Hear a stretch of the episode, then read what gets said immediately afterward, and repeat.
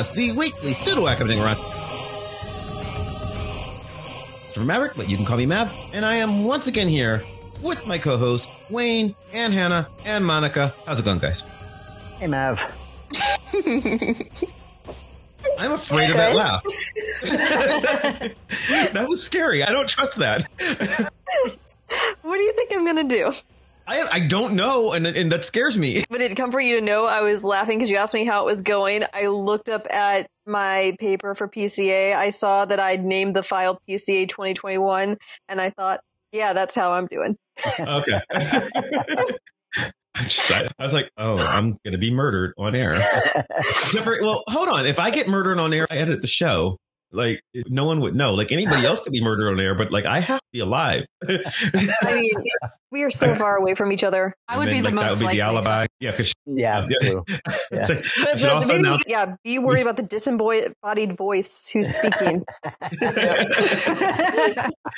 uh, yeah, Stephanie, my wife, is joining us. Hey, Steph, welcome back to the show. Hi. Hey, Steph. last last time you were on was our was the box Ooh. office draft. oh um, yeah, it has been a while. So this is a show we haven't done in a couple of years. In 2019, Hannah and Katya had the idea of doing a PCA preview show because that year the four of us were all going to be at PCA. Hannah, Katya, Wayne, and myself were all going. And I guess at Duke, you guys do a thing that you call works in progress or something like that. Yeah, so like the graduate students of the English department, which alas I'm no longer a part of, would do a couple of works in progress events throughout the academic year. And it was an opportunity for grad students who are working on a dissertation chapter or a conference paper to present before the high stakes thing in front of a room of their peers and get some feedback. So Mhm. we took this idea and we deformalized it for this show where we procrastinated in writing our papers in 2019 and did it live on the air, basically, from my re- recollection, or at least that's what I did. Yeah, I had a lot of it written actually. I had strong notes and parts of it written and really was looking for feedback on how it was going. This time I have far less of it written.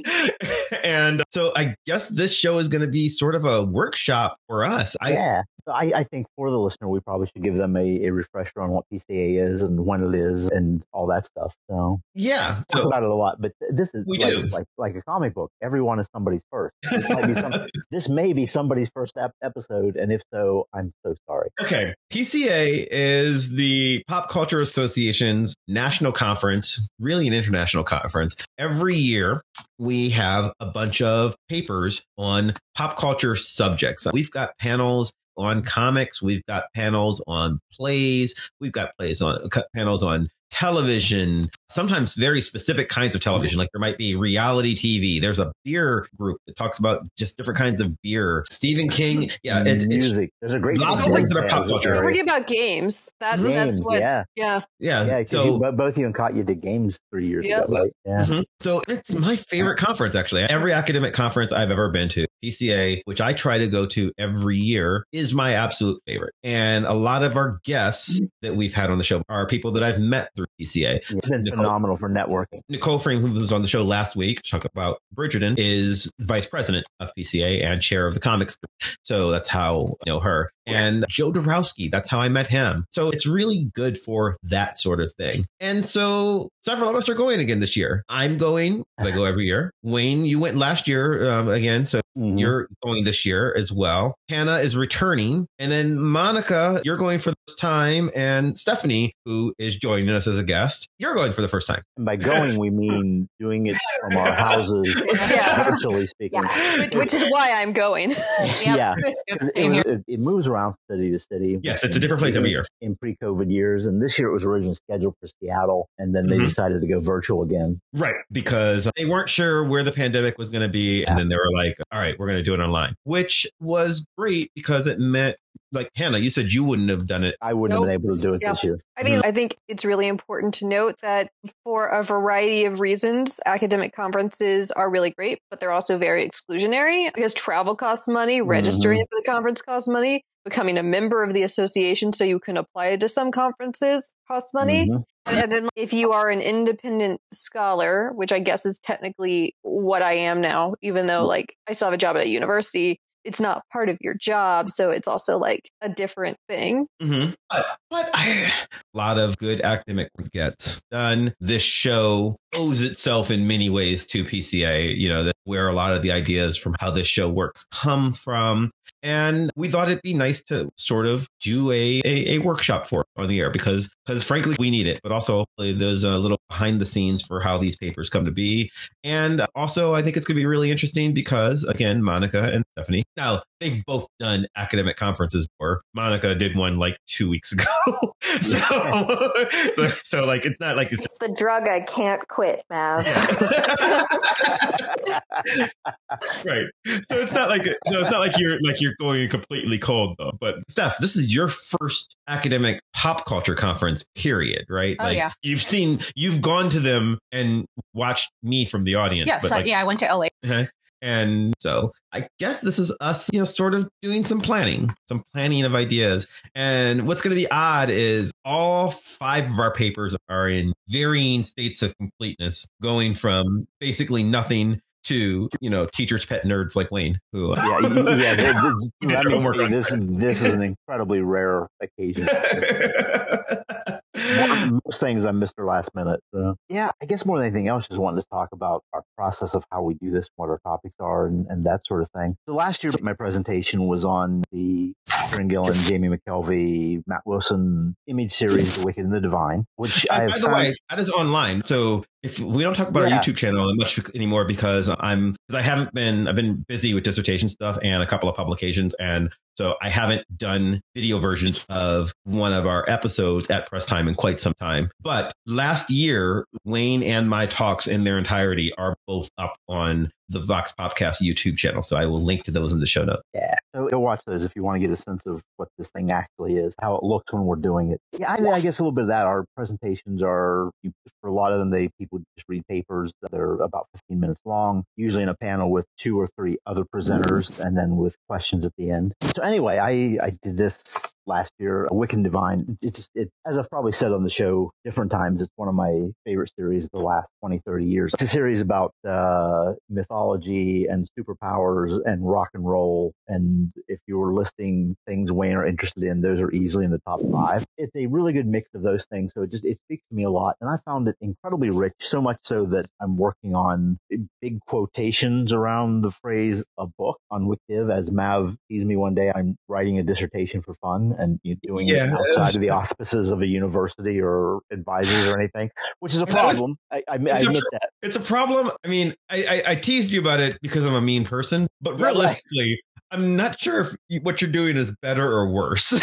Like, you've some been point- here, right? At, I'm at some point, I'm going to ask people whose opinion I trust and, and people in, in the industry, you know, to take a look at it. I, I, I don't know what I'm going to do with it yet in terms of publication. I'm writing it as a way to keep my mind active. And I'm one of those weird people who enjoys homework and, and Mhm. doing this sort of thing. And so it, it combines a lot of my interests.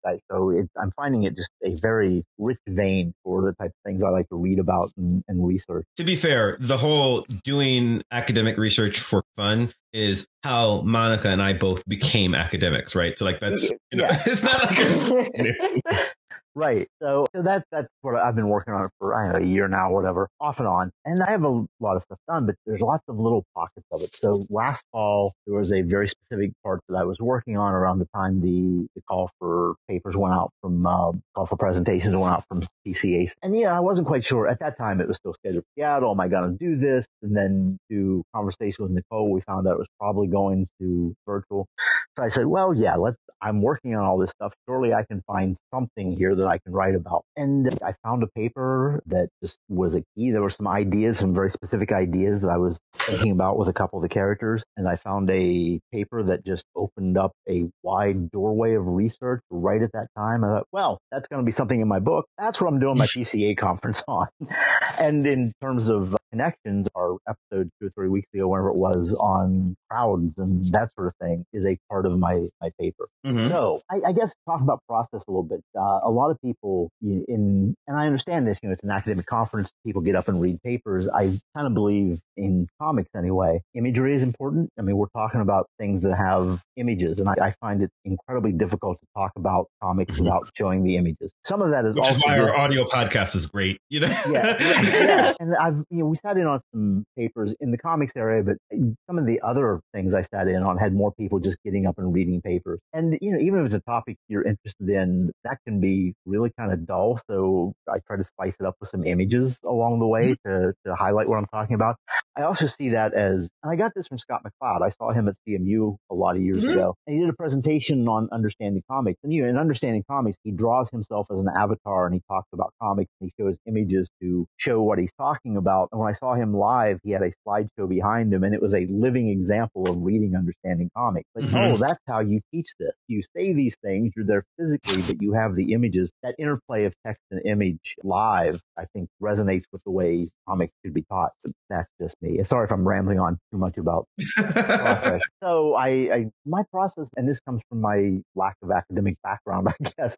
I don't sit down and write a paper. I approach putting this presentation together the same way I approach writing a comic. I have my ideas. I kind of make an outline. I start searching for images and I pull them into a keynote thing and I start arranging them in a narrative order, what seems to make sense to me narratively, making notes as I go. Mhm. And then once I kind of get a narrative flow in my notes, I then go back and write my narration for each slide. And when I'm done with that's my paper. So so it's essentially I'm putting together panels of a comic with dialogue and narration and then stringing them together to create a narrative. So that's my approach. And I realize so much that comes from the way I think about comics and the way I make comics has Mhm. translated into the way I make these presentations. So anyway, the title of my, my presentation this year is The Most Ruthless of Tyrants, Ecstatic Joy and Mob Mentality and the Wicked and the Divine. And it's that idea we talked about on the, the crowd show. The, the gods in they've- they're also like modern rock stars. So among their powers, they have the power to perform. With, and when I say that in this context, hear it with a capital P. It's not something that can be recorded. You can't buy a CD of it. It doesn't transmit electronically. It's a purely live experience. You go see one of the gods perform, you have this crowd experience. It's, it's an experience of the divine. You are swept up in their power for the duration of their performance. And it's almost impossible to describe that to anyone who hasn't been there. It's not music per se, although the, certainly the iconography of music performance is there. Just as an extension of that, there are a couple of the gods in particular who Dionysus is able, part of his power, part of his performance is the ability to create sort of a group mind. It's the whole, you go to a rave and you do a lot of ecstasy and you kind of blend in with the crowd and everything is happy and joyous and you lose your sense of identity within that crowd. Woden is someone who uses that in a more manipulative kind of way. It's more of a mind control. He takes your individual will away from you.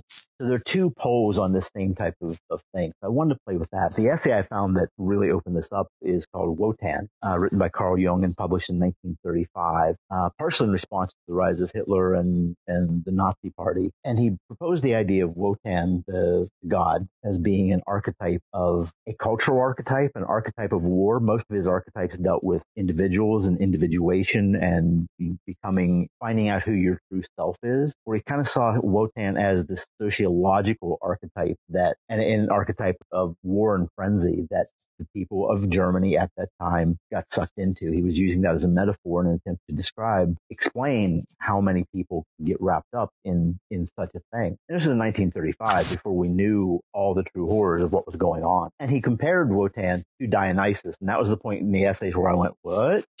on the surface, those two don't seem to be very similar, but he refers to both of them as gods of frenzy and Dionysus as god of wine. You, drunkenness can make you feel really good up until the point you get angry and belligerent. And any of us who spend time around drunk people can see how fine a line that can be. Dionysus also being from different pantheon gods, right, right. Very, yeah. which is the concept of wicked. and- Exactly. So, uh, but that was kind of the point where I went, oh, Kieran Gillen had to have read this essay. I, you know, I, I don't know that for sure, but there were so many key pieces in it. In that essay, he talks about, he uses uh, German words, and forgive me, my German friends, for my horrible pronunciation, a phrase of Ergriffenheit, which is the process of being possessed by a god. And there is the Ergriffer, who would be the god who possesses, and the Ergriffener, who is the person being possessed. Once again, core concept of wicked and divine. So if I ever talk to Kieran Gillen, I'm like, dude, you read this essay by Jung because I, this just seems too specific for you not to have. So those are kind of the things that set me on my path with it. I and I, as Mav said, I am mostly done. I want to do some editing and tightening it up. I'm right on the verge of that 15 minute time limit, but it, which is unusual for me. But I'm not teaching anything. I'm not doing a lot of other academic work right now. So, so this is my fun time. but it led me down the path of some of the stuff we talked about in the the episode about uh, or whatever. I started reading stuff on mob mentality and, and herd mentality and digging back into Jung's individuation and some of those balances and performance studies. My I, my tendency with a lot of stuff, I, I described this to Mav recently in a conversation where you, my academic process isn't so much, here's my thesis, here, here's my evidence, here's my conclusion. I'm more like that guy at the corkboard with all the red threads. I, I, you know, what I find fascinating is finding the connections among all this stuff, and that's one of the things I'm, I'm really motivated by with the Wicked stuff. And that's sort of my presentation ends up being a lot like that as well. Like, well, here performance study says, and that leads me to individuation, which leads me to a concept I didn't know existed, which is de-individuation, which leads me to Nietzsche, which leads me to Jung, which leads me back to WicDiv, you know, and mm-hmm. that's kind of the way my brain works. So then I take all those elements and attempt to bring them together in something resembling uh, rational narrative. we'll see how successful that is. I, you know, so I, yeah, so I mean that's kind of where that's my process and kind of where I am with it. I, you know, I certainly open to insights or thoughts or suggestions based on that bizarre rant I just gave.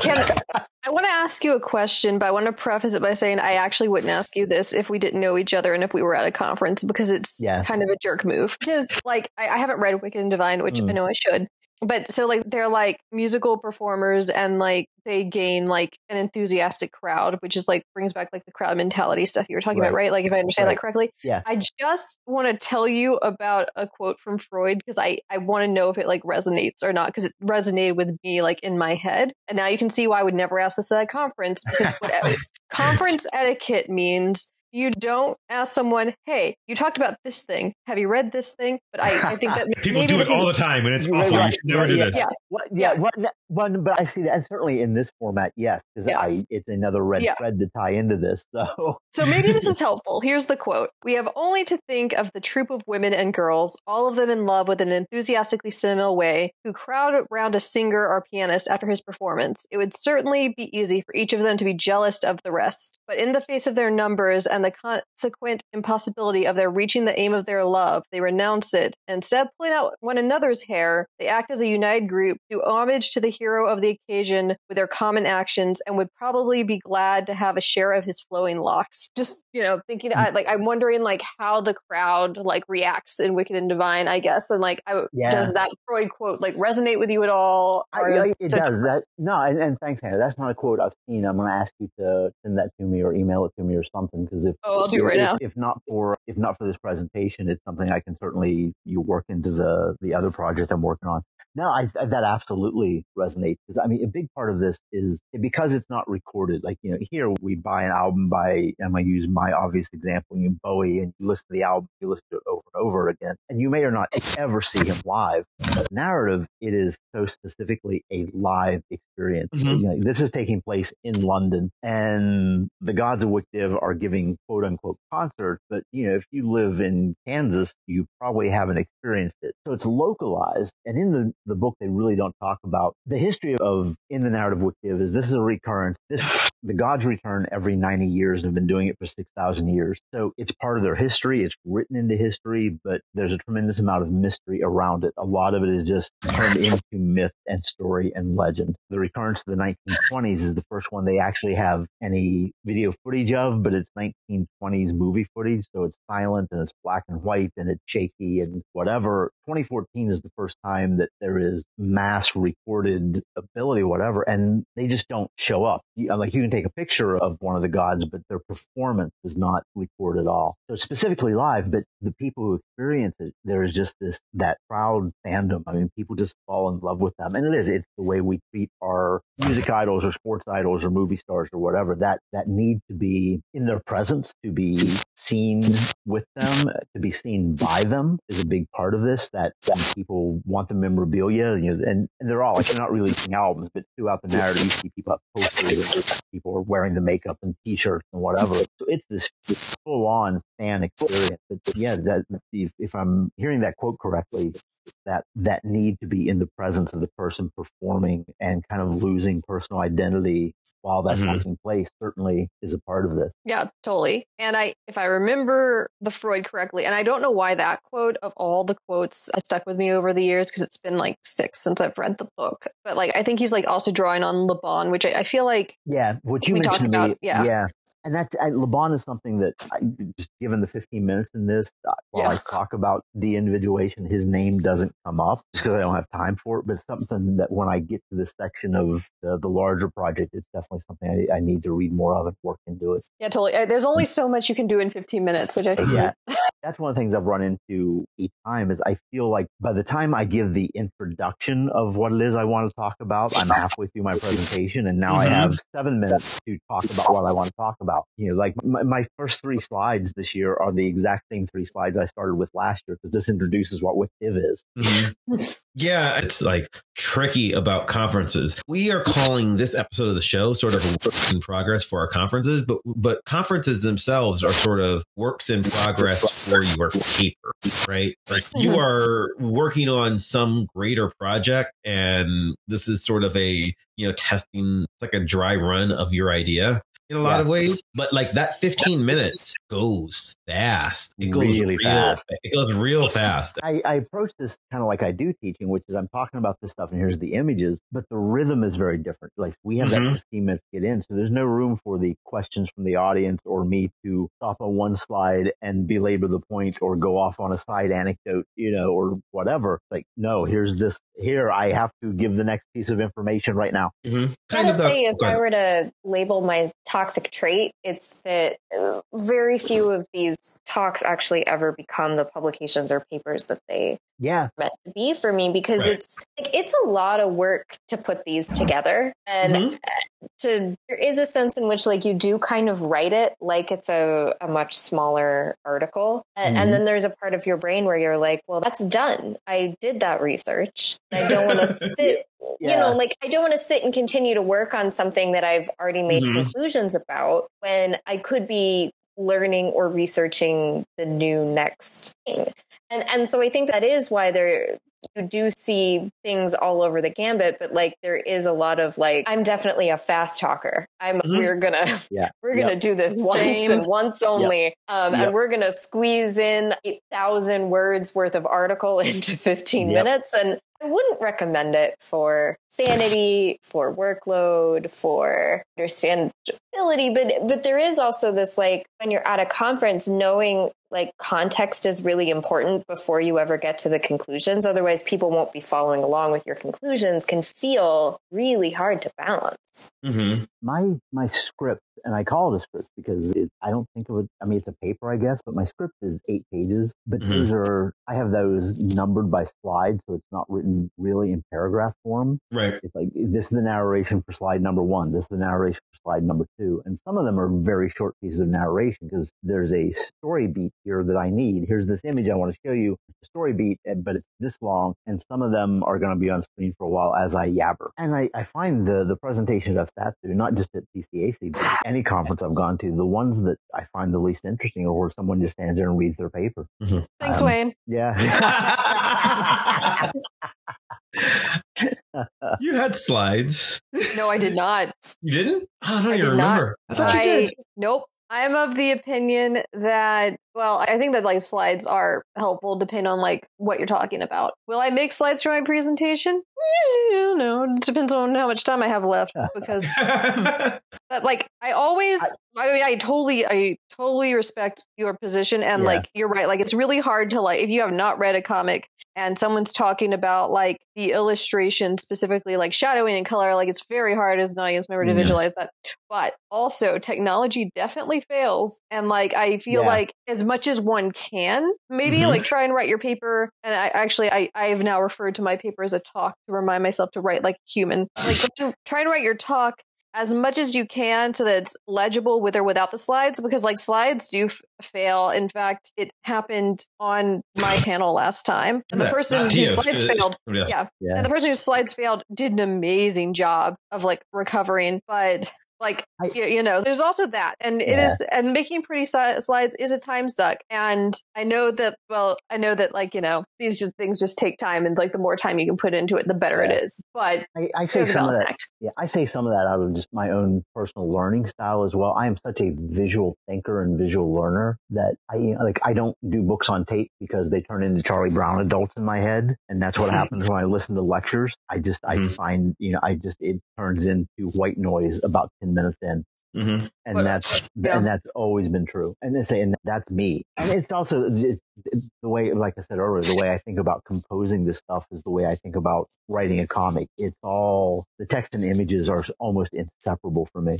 Well, you know, you the, bringing that up, Wayne. Like, it, I think it's also important to emphasize when we can. It's good to like think about how we can make our talks more accessible. Mm-hmm. Like, I I always like make an accessibility copy in person to like hand out. I plan on making like a, a Google Doc accessibility copy I can just send a link out to in the chat this time around because it is really hard to pay attention for 15 whole minutes to someone else Mhm. talk. Like that's just like that's just how Yeah. the brain works. That's not that's everybody pretty much. Like I am a bad academic because I don't know what happens in an hour long talk if someone doesn't pass out the notes. I also don't know how anyone else does. Um never have been able to master that skill. Sorry everyone. I'm confessing this years later. Years But- later on our two hour long talk show. Yes. Is yeah, this- I mean, this is a conversation, right? Yeah. Like, I can, I, I applaud you, listeners, for uh, listening to us, but that, you know, it, it's more than just like someone lecturing. Yeah. So, so anyway, so this is my first conference in two years that isn't about educational technology. So I finished my PhD. I, I went. My last conference was actually about Thomas Hardy and Darwinian sympathy in March 2020. I was in New Orleans. My undergrad institution hosted it. I got to see many of my undergrad professors and catch up with some people I knew in undergrad and meet some new people. And then everyone was like, "So COVID's in the United States," and I was like, "Oh no."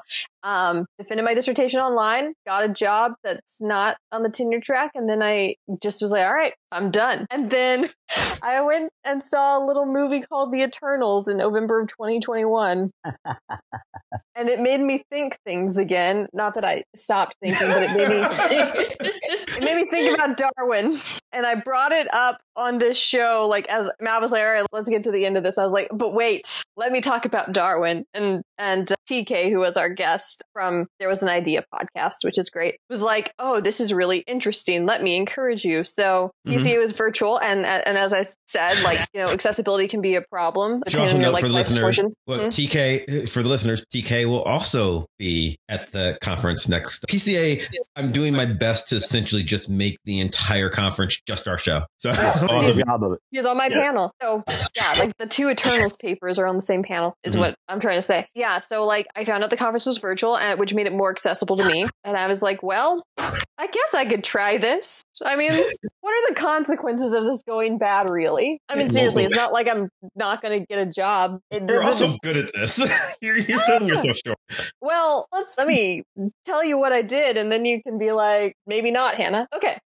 So my paper is titled "The Struggle for Sympathy: How Eternals Reformulates Evolutionary Theory," which is not an ambitious topic at all. So, so here's my first paragraph. Within the first 10 minutes of Chloe Zhao's 2021 film Eternals, the camera lingers on a large statue of Victorian naturalist Charles Darwin. This is not merely a clever allusion to the evolutionary theorist, but a signal to viewers that the film will incorporate Darwinian thought into the action of the film. Specifically, Eternals appears to be inspired by Darwin's later work, which emphasized that instinctive emotions such as sympathy were not only key to survival, but to the development of local and global communities. Using the relationships between the Eternals team, the film repackages Victorian natural science for a contemporary audience. In doing so, Eternals offers viewers an ethical theory of rationa- relationality and critiques theories of scarcity and domination often tied to pre and post like Darwin writings. In essence, what this paper is about is how narratives from natural science have become prevalent in our popular culture. The stories that have been told to explain the origin of life then have naturalized how we both recognize life and define it as valuable. So I'm not at all narrowing my scope whatsoever. So I go in and attempt to boil down a bunch of Darwin explanations into um, pulling my old trick, which is that uh, Darwin, like Eternals, takes place in a post-Malthusian world, comparing Thanos to Malthus. And for those of you who do not know who Malthus is,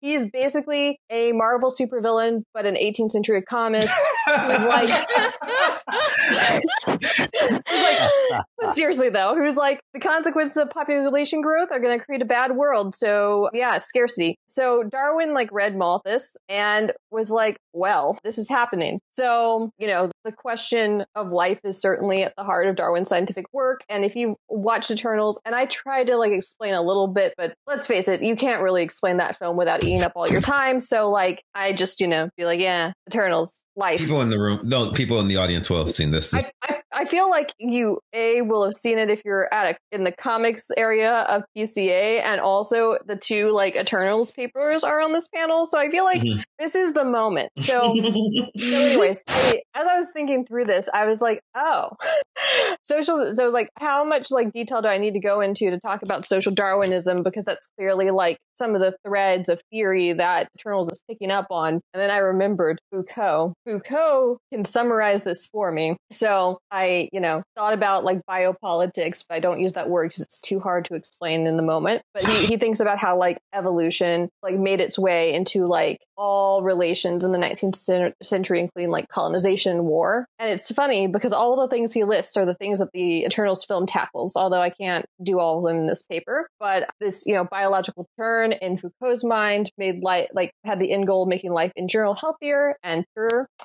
Eugenics, which is the Eternals. and bad. Eugenics are bad. Yeah, yes, eugenics is bad. So like the Celestials like is basically being aligned with eugenics in their mission. I also realized that like the you know this concept related to eugenics that Foucault like theorizes is like what must live and what must die is literally embodied in the celestial Arishem because he's like literally a judge of who he will let live and who he will let die. So there, yeah. So so yes, this is what I, I just found all these parallels and I attempted to write them into a coherent thing. So we, you know, we see like the we realize the Eternals throughout the film. For those of you who have not watched, are like constantly emboweled with the deviants. They're reenacting like different moments of like what they, you know, call as like the natural order. Like Phastos even says that like using harmful technology at one point is part of their evolutionary process. So it, it's like once again embedding this thinking about evolution into like everything they do. But there's another strand of Darwinist theory that we need to like think about to fully understand what's going on in the Eternals and in Darwin,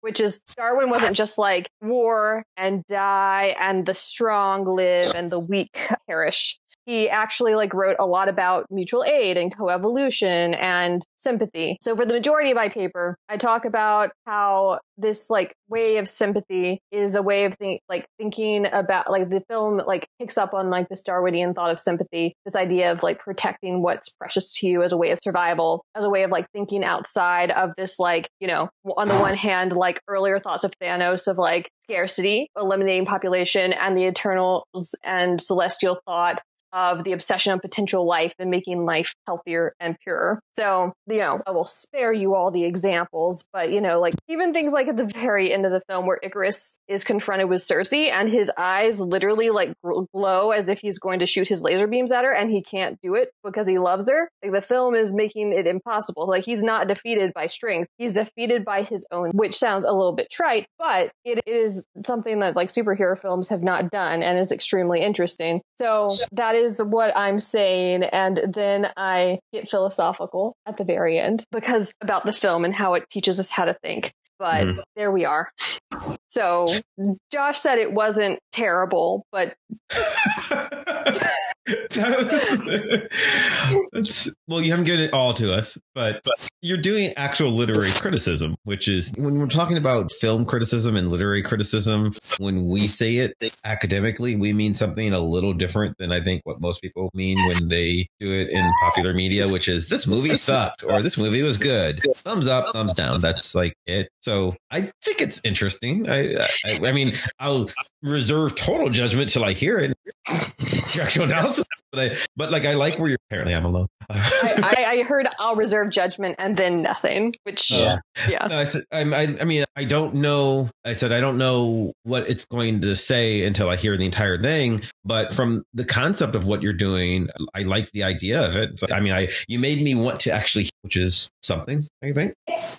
for me as the the, the x-men fan. I find this super interesting because the x-men is full of discussions about the idea of evolution right? So this feels like a new take on an old discussion in a way that i think is going to resonate with people a little bit differently because i feel like the eternals movies were aimed at a different audience than the x-men movies I think that's fair to say. I think it's fair to say that the Eternals movie was aimed at a different audience than most superhero movies. Yeah. At least a little bit. So the idea of not having the same conversation around a media that inherently sort of needs to stay the same to continue to create like fan identification is a very interesting concept to me because there is this idea of can you have a new conversation when people can't get older and they have to have same fights in order for them to remain that concept of the superhero that you think they are. So I, yeah, I'm intrigued. I'm I'd come to your talk even if I didn't know you. Wonder, uh, academic conferences are weird because they're super important, but most people never get to hear them, right? So it's a lot mm-hmm. of work that just kind of goes into a, very insular bubble of, you know, you say, if I didn't know you, but like a lot of us mostly know each other. I mean, a, it, it is a, it is a weird. That's why I love this show so much. Is you know we get to present stuff to people we don't know and hear from we don't know, and it's cool. I guess. So, are the papers, or is, are there, does the conference like save any of the talks or papers or anything so people can look somebody up and see what they talked about? So in the old days, no. In the old days, it was like Wicked and Divine. You had to be there, right? And if you could, you could keep notes and you could be like, "Hey, I liked your paper. Could you send it to me?" And sometimes people would. And like that was useful, or they'd be like, "Hey, yeah, this is part of my upcoming book. Please go buy it." And then, like, maybe you do that, right? That was the. Last year when it went online, since they're all on Zoom, there is a store of them that like I can download as a member of PCA. I can go look at the conference from last year and see them.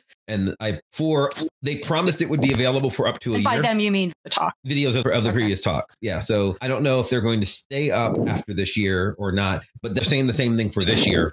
But that's still not useful for regular people because it's very much a this is for people who are members of PCA and all those people are at the conference, you know. allows me to to watch your presentation that I won't be able to attend because I'm at work.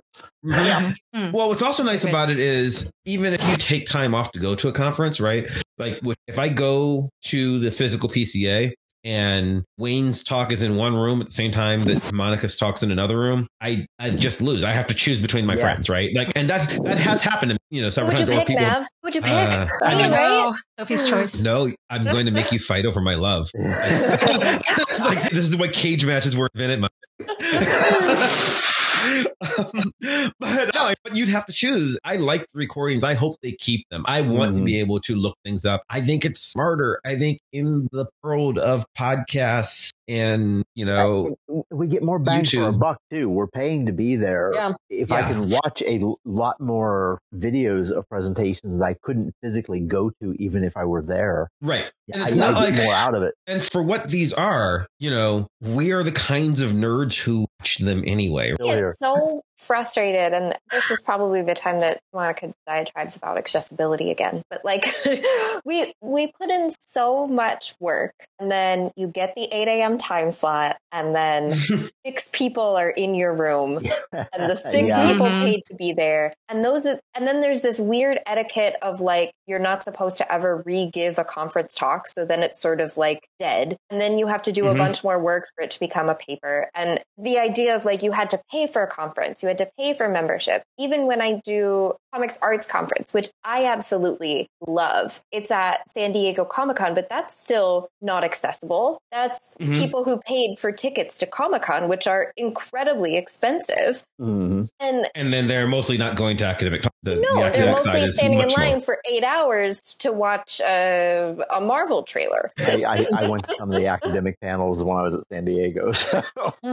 I, I mean, I always go because I feel like that's the thing that you invited me to do. You didn't invite me to stand for nine hours, like to go to a Marvel trailer. You invited me to give a talk, and I'm there to hear other talks. But the amount of mm-hmm. people who come into my room to who stumble in and then they're like, "Oh, this is a mistake. This is an academic conference." Like it's there's a frustration around the fact that I think that these talks, like they should be on YouTube. They should be more accessible. That was a big reason Mhm. that I chose to do the TEDx was knowing that something that exists out there for everyone to be able to access and watch without any sort of paywall that oh gosh. Like eh, listeners if you ever want to hear a talk that i gave i probably took a video of it on my phone and i will give it to you for free. I don't think you want it to be honest but i'm just putting it out there that like really isn't fair how inaccessible academia can be for Mhm. people who want to learn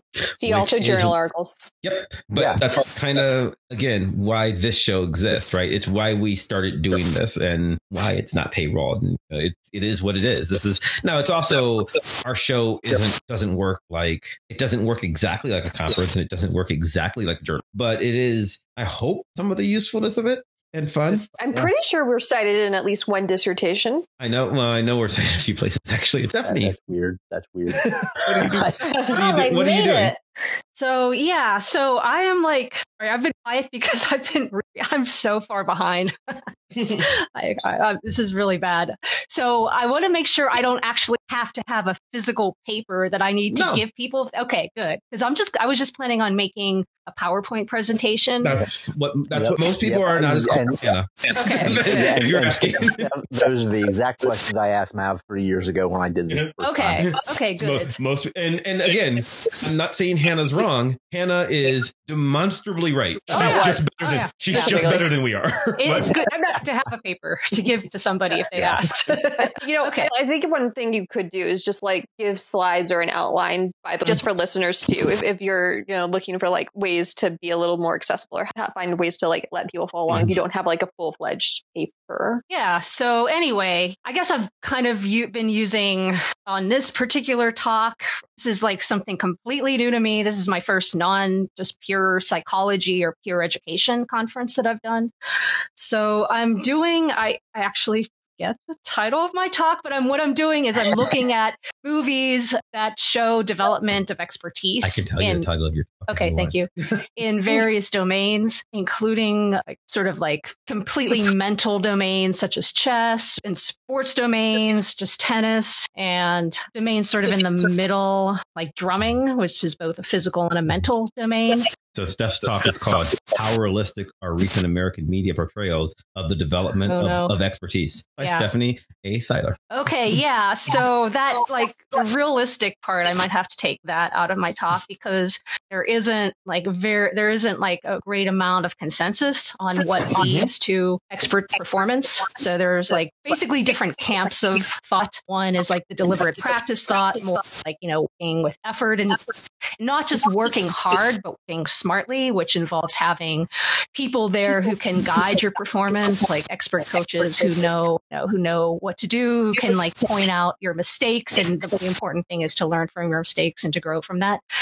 Then on the other camp that I was just sort of reading a paper is the effect of just uh, genetics. I think it's kind of a more unpopular camp because in psychology, you know, we are kind of optimists and we want to think that everyone can do whatever they want to do. But anyway, there's the camp where intelligence actually does is highly predictive of expert performance. So it might it's possible there not might not be, you know, like a completely open field as to who can be experts, but that's not entirely known either. So I guess instead of like saying whether or not the portrayals are realistic, I'm planning on doing like a both a sort of mo- mostly a bottom up analysis of the movies to see what are the common themes. Some of those that uh, seem to be emerging are like themes such as some kind of diversity. Like seems to be that like a socioeconomic adversity is one where people are poor, maybe like one parent is left and leading to sort of financial struggles in the family. Another type of diversity is just like you're not, you know, you are not the typical person who like racial, racially or gender wise, a person who's normally thought of as a person who does well in this field, like chess or mathematics, something like that.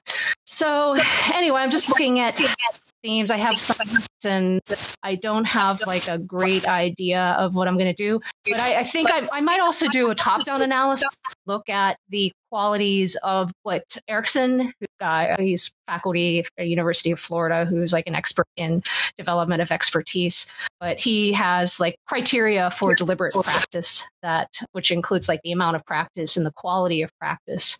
But kind of one interesting thing I'm finding is that the movies that I'm um, watching are not really, unfortunately, from the perspective of the actual learner. It's like from the perspective of parents or perspective of coach or like outsiders. So, some of your movies, he said, knowing because he's been in the oh, okay. so the main best, the gold standard TV show would be Queen's Gambit, but I also I'm trying to look at least a couple of different um, movies from each type of domain that's being developed. So I'm also I also looked at Queen of Katwe. I don't pronounce it. Queen of Katwe. Katwe. Okay, so that's another chess movie. And I've also looked at a couple movies about drum performance, Flash, which is like a really hard movie. Really yeah, hard. Yeah, and I had to watch it twice too. Oh no. yeah. My heart I, goes out to you. Yeah, thanks. Yeah, we've watched all of these twice actually. Yeah, I like to just watch it second time. Like I find that my brain needs like two viewings to really soak in the information, the details. So then I then that's on the second time I actually take more detailed notes mm-hmm. of it. I just watched Shine today at probably um Immortal Beloved, which is the Beethoven movie, but not he's already an adult in it, so I'm hoping that I can actually look at he has like this apparent nephew. I'm sorry this if this spoils the movie for anyone, but he adopts his nephew, but then it turns out that it's actually and he tries to turn him into this like musical prodigy, this um, piano and composition prodigy, but the kid just doesn't really have the talent for it. Mm-hmm. And then it turns out that it's actually his son. Like he had an affair with his um, brother's wife before she got married. so anyway, I'm hoping that I can see, you know, sort of development mm-hmm. in that terms. Like a lot of the movies are prob- problematic from my perspective, just because by the time the movie starts, they're adults. They've already developed their expertise. Well, yeah, because I've got the benefit, at least with your paper, of you know living here, so seeing you develop it. And I know one of the ones that you watched is one of my favorite movies, Drumline, which I love. But your problem with it was, well, he knows how. It's him becoming a better drummer. Is the story? It's not him learning how to drum because the movie starts with him getting into college on a drum scholarship because he's a really good drummer. Mm-hmm. He's so it's it's about him being a really good drummer and then becoming an amazing is sort of there's other there's more to the movie than that. Also him learning that you know teamwork was important all along and you know movie shit like that. Um, but, right. but but and um, learning how to read drum she didn't know how to do right. He got into college mm-hmm. on a scholarship. We're supposed to know how music. But anyway, yeah. So I'm going to be I think looking at these movies from that sort of I guess probably both a top down approach and a bottom up approach and just sort of seeing what does what, that mean? Oh well, um, so bottom up just means looking at the the data, looking at the my analyses from the individual movies, and seeing what sort of common themes emerge. And the top down approach is looking at the what some of the experts on development of expertise say are the like the criteria to become experts according to their theories to see how that aligns with the different theories. So I and yeah, I don't really I don't know like what and it's possible that in the different domains like chess versus maybe a sports domain that Mhm. like there are different like different parts of the theory, different criteria become like more, like maybe intelligence might be more intelligence or working memory might be more important to like the domain of chess, whereas like some like if you maybe I'll have to talk about Gardner's theory of multi-intelligence too. I just realized, but What's that? Oh, so instead of there being like one sort of general G, like I think it's small g actually, intelligence that is sort of correlated with all these other aspects of performance, there are different domains of intelligence, and some include uh, like verbal ability, uh, musical ability, sports ability. There are like several others. I think there's something like seven of them. So yeah, so maybe it's possible that there are different that we need to separate based on that. Like the original paper that I read that I was planning on basing this on, the deliberate practice paper by Ericsson, looked at the domains of chess and music as in sight reading. The sight read, I guess that's core with um, expert performance in music, and then typing. so chess movies and um, music movies. And the problem with a music movie, I said, is that they're all adults by the time the movie starts. And typing movies, like nobody's going to actually make I'm a movie you. about typing. It's got to be out there. yeah, no, if it has, I haven't found it yet.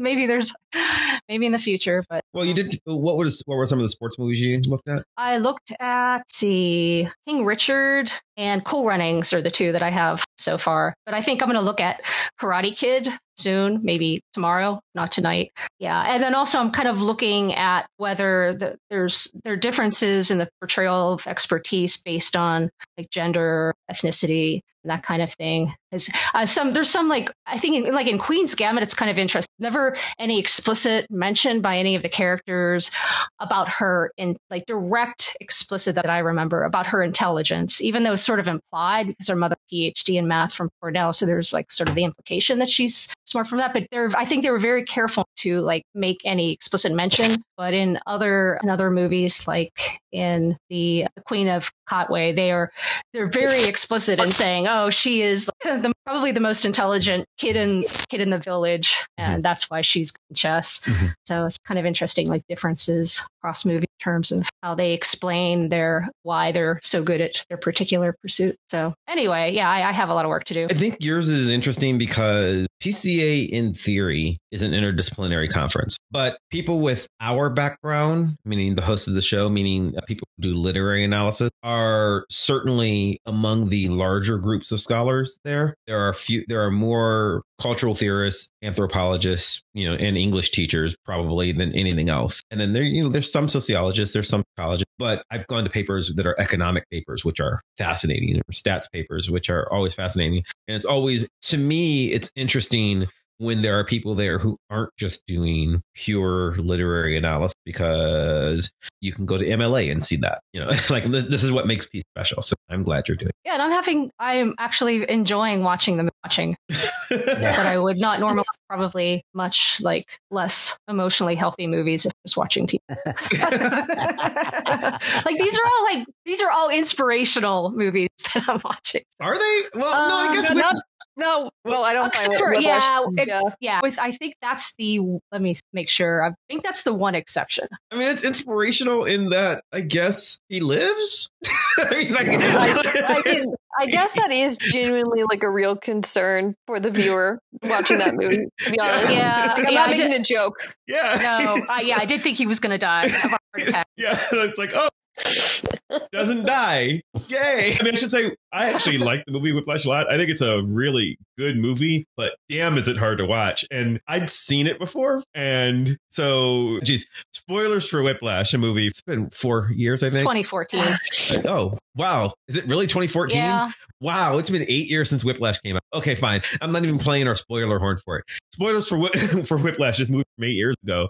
There's a point um, where he is suddenly, shockingly family in a car accident. And I knew it was coming. And Steph's watching it for the first time. And I'm just like waiting. And I don't know if you could tell, like I just kept peeking over at you, looking to the side just because I want to see her face when it when the car hits. And it's just literally out of nowhere. And then suddenly stuff, holy shit. it's just like, yes.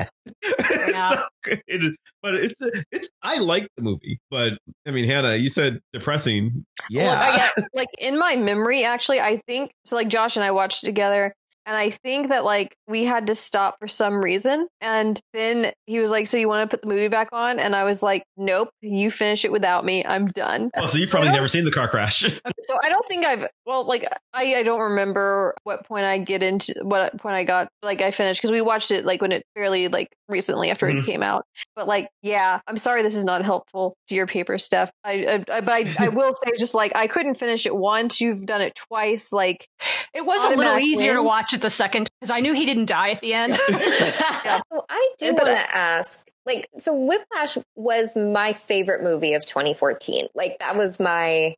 We talked on our Oscar podcast about our our heart picks. That was my heart pick, Mhm. and that was one where it really is a movie that is about the idea of like how much do you have to sacrifice if you want to be an artist, right? And I'm thinking through these examples that you've given stuff and i'm wondering how much is that a theme that you're coming across because it's something that comes across very clearly to me in a product like queen's gambit Yeah, not absolutely. something that comes across to me super hard in a movie like cool runnings no. well, well, no, but- well, see, I, uh, Queen's Gambit, absolutely right. Like she's she is a complete burnout wreck of a human being who can do nothing but play chess, right? And like, right and then That's, uh, at, the and at the end, right? And at the end, barely that because she's given up drugs, and then so it's even affecting her ability to play. to like, she is a complete mess, which is the point. Whiplash is about a guy who literally, like, like when he has the conversation with Supergirl, Melissa Benoist plays his girlfriend in the movie, and he's like. Yeah, so we're gonna have to break up because I'm just gonna resent you because you're gonna take away from my drumming. It is the best breakup Yeah, scene that was a ever. And she's like, and she's just looking at him the entire time, like, "Have you lost your fucking mind?" Just great. But you know, it's these dysfunctional people, right? King Richard. It's not really about the girls; it's about him. Mhm. But he's a dysfunctional human being that is making them great by proxy. I think the theme is still there. Cool Runnings. Uh, yes, they don't sacrifice, but like it, they're only there because they had already lost out on the dream, right? So I think Mhm. it's the exact opposite, right? Because in Cool Runnings, they're all supposed to be Olympic runners. So, So, uh, I was to answer Monica's question. Yeah. I was thinking Shine, which I just watched, is a great, I think, a great Okay. example of that. As his father is, I guess, a um, concentration camp survivor, but he in music is like his whole life. He says Okay. there's like music is everything to him, and he says like anything, everything else will like will is fleeting basically, but music will always be there. And for some reason, he's obsessed with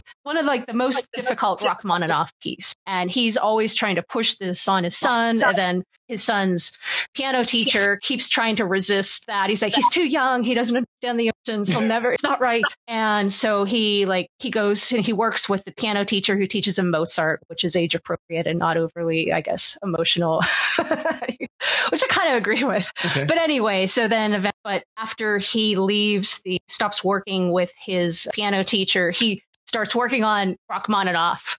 And he plays it at this competition, and he and this other pianist are like the top two. And he ends up losing because he couldn't handle Rachmaninoff. and then, like the guy that he's working with, John uh, G- uh, Gil- what's his name? Gildor. Anyway, the famous actor Gil. I can't say his name. I believe. What is it? I think it's Gil- Gilder. I think. No, no, sure. Gilger. I, I don't know. But- But, anyway, he his a professor, and he has pers- personally knew Rachmaninoff, so he's all in about あ。You know pushing him to learn this, and he does. he learns it. He plays it at a competition. He wins the competition, but sort of like in Whiplash, he ends up he ends up like passing out on the floor. Then he, he they take him away to a mental institution. So yeah, that that obsession that he's gotten from his father, even though he initially was sick for sort of music's sake, but just the drive to play this most difficult piece of music sort of overtook him and kind of like they portrayed in the movie as if destroyed him and drove him to the mental institution. But I think it was he had some more of a genetic thing. He had, I think, schizoaffective disorder. Gielgud, Gil, Gielgud, I believe is That's so hard to say. Sir, Sir John Gielgud. Gielgud. Gil, Yeah, Gil, Gielgud, Yes, yeah. thank you. Mhm. Yes. Anyway, he was professor, but yeah, that, I think that's the only other movie where that kind of theme is at least obvious. So you don't consider that losing? I mean, obviously, I can't tell you the psychology like of realism, but maybe that's the literary analysis meant is that we don't believe that genius is possible unless you give up everything else. At least not narratively, right? Like it will consume you, right? Like you, like so in in Shine or in Whiplash, you're gonna play the drums so hard, you're gonna drum like you think your heart's going to explode because you're drumming so hard, so passionately, you know. And and I wonder, like like that happens with Queen's Gambit, right? She's you know descending into madness because all that matters is chess, right? Like you want to see somebody overcome adversity, right. So- Yeah. That's, that's, yeah. But the, do we always have have to tie the adversity to the? Ju- I don't know. Yeah, I think yeah, that is a theme, but I think that it yeah, they're at least those movies try to show sort of negative side of pushing too hard, Mhm. too fast. What do you do with things like Rocky? You know, like is that because you've talked about the domains of genius, and that's a sport movie, but it's still a sport movie about him essentially rising up to become the greatest boxer, right? Mhm. Yeah. Ro- Rocky and and the Creed. Or what about something like I don't know, Bad News Bears, Major Leagues? You know, the team movies where they where the team is the sucky team that you know works their ass off and you know and wins the championships. Mighty Ducks. right? Yeah, yeah, I think Rocky's a good one. It does make to like the highest levels of the sport, but for Bad News Bears, they're still kids. I mean, they're winning against kids, but Okay, but Major Leagues is- time frame. Major League is is the same thing, right? Major League is basically Bad News Bears, but with adults. Yeah, but they're adults when it starts, so I think. I mean, Okay, I see. You want to see a progression. yeah. I, yeah, childhood. Hmm. throughout, Although it's not, it's hard to find a movie that shows that. I, I like. I guess Creed does it. You don't see most of it, right? Like you meet him when he's like seven, and then you see him again when he's like twenty something. Uh, I haven't seen Creed, Okay, but yeah, Rocky might work. Creed's the same story as Rocky. Okay. it's it's very good, but it's Rocky. You guys have seen it, right? Has has anybody seen it? No. No. Oh, okay. Everyone should see Creed. It's very good, Oh. but it's basically Rocky. it's, Michael B. Jordan's in it. He does a very good job of playing young Sylvester Stallone, and old Sylvester Stallone plays Mickey. You know, Burgess Meredith. Oh, okay. I can do mine, I guess, because I'm not done. I'm working my way through it. And one of the weird things about the way PCA work is, and actually, I think this is true of literary and cultural studies type conferences a lot. And I think less so for the kind of conferences stuff usually does, where usually when you go to, when you apply to a conference, you've already written the paper. You're done. You're just trying to see if you get in or not. And for me, it's more like I submit an abstract and then see if anybody wants it. And if they say yes, then I work on the paper. Sometimes Okay. months later. And, and Yeah. also important to note, sometimes your paper does not look like your abstract, so that's Yep. fine. That is about what I'm about. That's what I'm about to talk about. Oh, okay, great.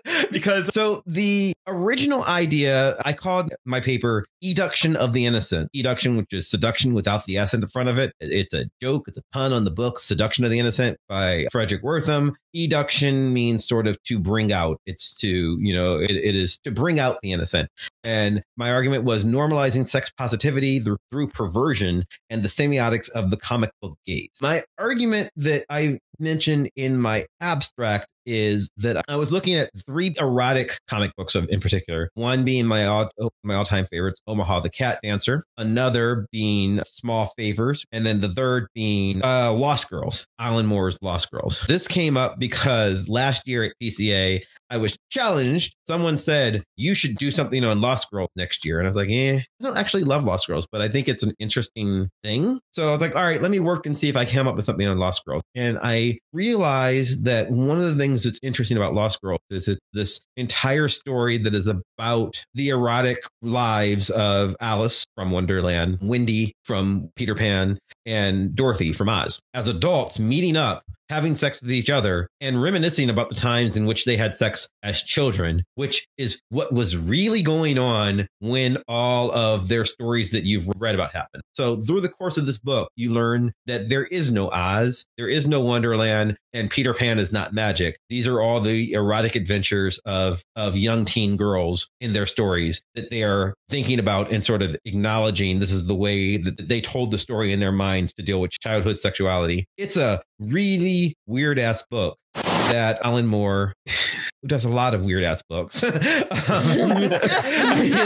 like, I, be, to be fair, but Alan Moore and Melinda Gebbie are part of reading this book because she drew it, he wrote it, and reading this reads like here is a couple, and these are the erotic stories they tell to each other, and they're shit the world. So it's an interesting look into their fantasy lives to read it. But I started dwelling on it more and thinking about, well, what this really is. It's among other things, it's a deconstruction of fairy tales, right? And it's him sort of dwelling on them in the same way he does in A League of Extraordinary Gentlemen. In fact, it's got the same kind of concept of, you know, they are whatever age they were when their books came out. So it's so they age in real time and it probably fits into the League of, of Extraordinary Gentlemen world. So I started thinking about that and I started thinking about what kinds of stories they were telling. And then I started comparing comparing it to Small Favors, which is Colleen Coover. It's her first book, and this is the story of a young woman named Annie who appears to be a writer analog who masturbates too much. And then one day she uh, falls asleep and she goes into fairyland where a character who represents her conscience tells her you have used up your allotted masturbation for life you're not allowed to masturbate. You are not allowed to masturbate anymore. And to stop you from doing this, we are sending Nibble, this like fairy girl, uh, this fairy conscience kind. You know, like a, you know how in in cartoons you have the fairy that sits on your shoulder and that's your conscience. You know, so yeah, so yeah. they send Nibble to watch out for her and make sure she doesn't masturbate anymore. And they send her back to human land and with Nibble.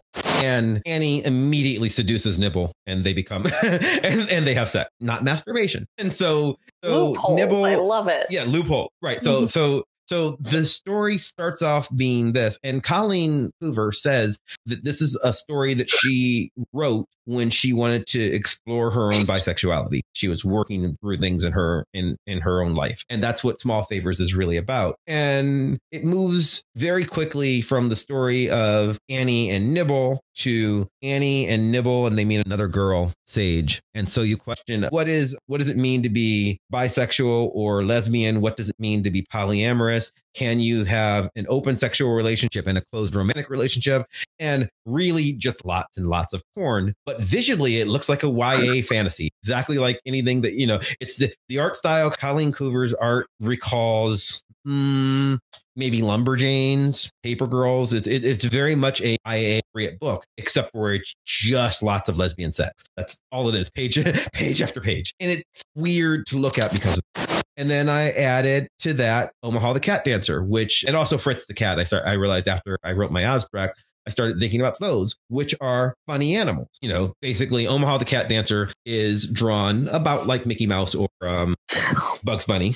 But it's the story of a cat named Omaha, and she's engaged in this, you know, crime drama, but with lots of sex. It's a, it's basically a film noir in comics or Sold. more. Oh, if you never read it, yeah, Omaha is brilliant, but with tons and tons of sex in it. And again, dealing with questions of bisexuality and lots of Omaha is extremely queer positive for something that was written over. Yeah, yeah. Omaha is like crazy in order to get, but the story ends up being frankly beautiful for a story that is essentially eh, predicated on, hey, this is this is furry porn, which, which is where it starts. But like right. the uh, but the actual storyline is very deep and very romantic, and it's the story. It's a very loving story the way it runs out. So I started thinking about this. I was going to work through the semiotics of it. I was going to work with with the kind of things that I normally do, which is looking at McCloud stuff and my theory was the reason these stories in particular resonate is because, as McCloud says, you can put yourself in the place of the characters if you have simplified artwork, right? And I was thinking that that's kind of what what's going on with small favors, right? Like you can look at this and you can say, I can explore my lesbian side as well, and that's like the story that they're trying to tell. And I'm and my argument was drawing these as children's characters allows that to happen. And then I start looking at, and I will probably mention this. There's a, a article called "Literature for Us: Older Children." Lost Girls, Seduction Fantasies, and the Reeducation of Adults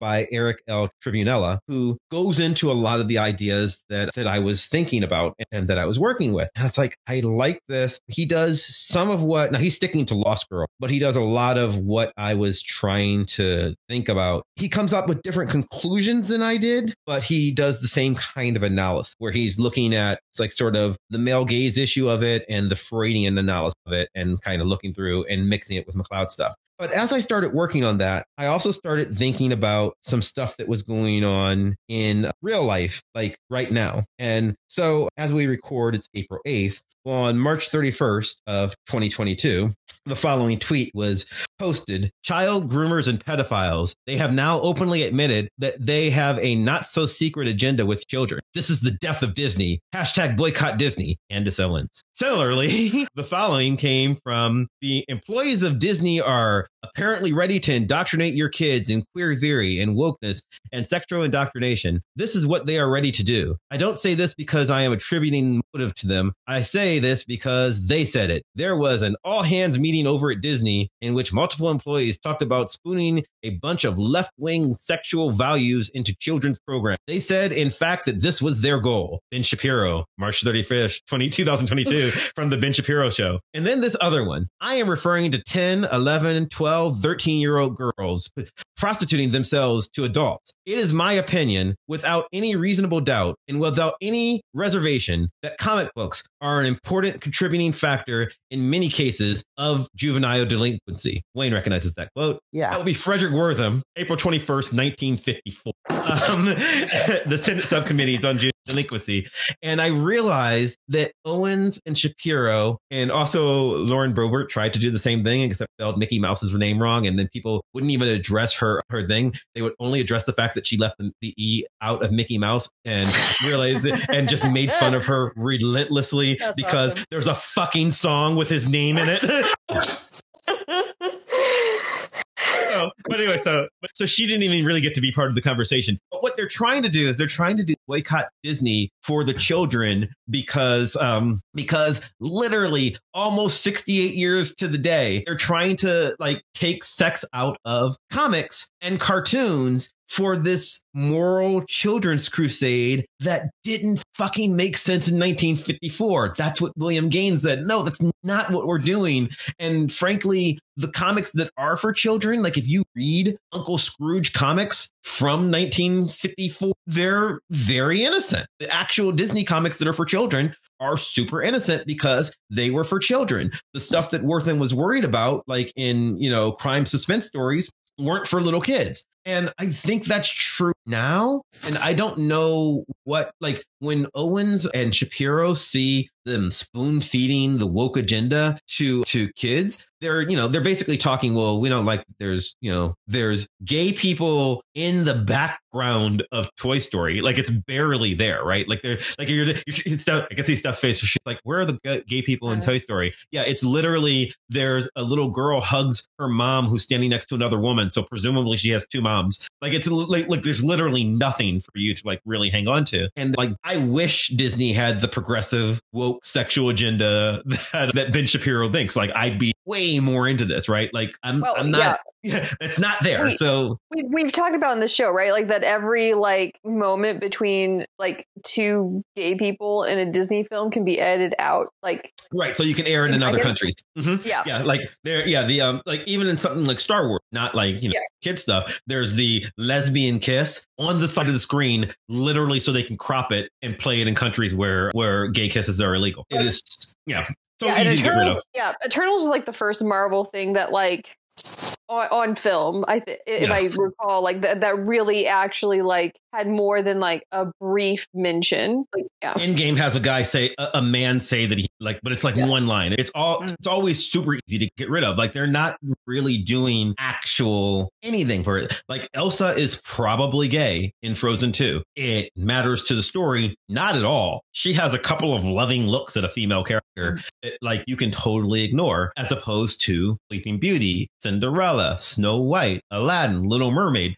You know, all the other princess movies are literally even Anna in Frozen. Anna absolutely makes out with Kristoff, right? So, so it doesn't have this gay agenda. But then I started thinking about, well, but wait, if we're, we're calling for this, what I think becomes interesting is what makes this work is all of the simplified semiotic stuff that we're talking about, right? Like the reason we make a pornographic story like Lost Girls, which is very childlike. Alan Moore is is capable of writing much more adult fare. It's been his entire career, right? He's capable of doing something that's not a fairy tale. He could do Promethea. Promethea literally builds to a sex scene. Like probably the most important the, the most important um, moment of the comic Promethea is a comic where she has sex with an old man for 20 something pages and describes the meaning of the universe while they're fucking. Yeah. That's the story, and it's part of the story of Promethea. And I'm saying it dismiss. If you read Promethea, it sort of makes sense that they get Ma- there. ma- magic wands and grails. Yeah. Yeah, and it's like, oh, okay, I see where you're going with. And then, and frankly, once that part's over, I'd say that's the climax, no pun intended, of the story of the storyline. Because after that, like Promethea sort of gets boring after that to me. Like it's sort of where it's going. But he's capable of doing more adult fare. I think that the argument I think I'm making is fairy tales, children's stories allow us to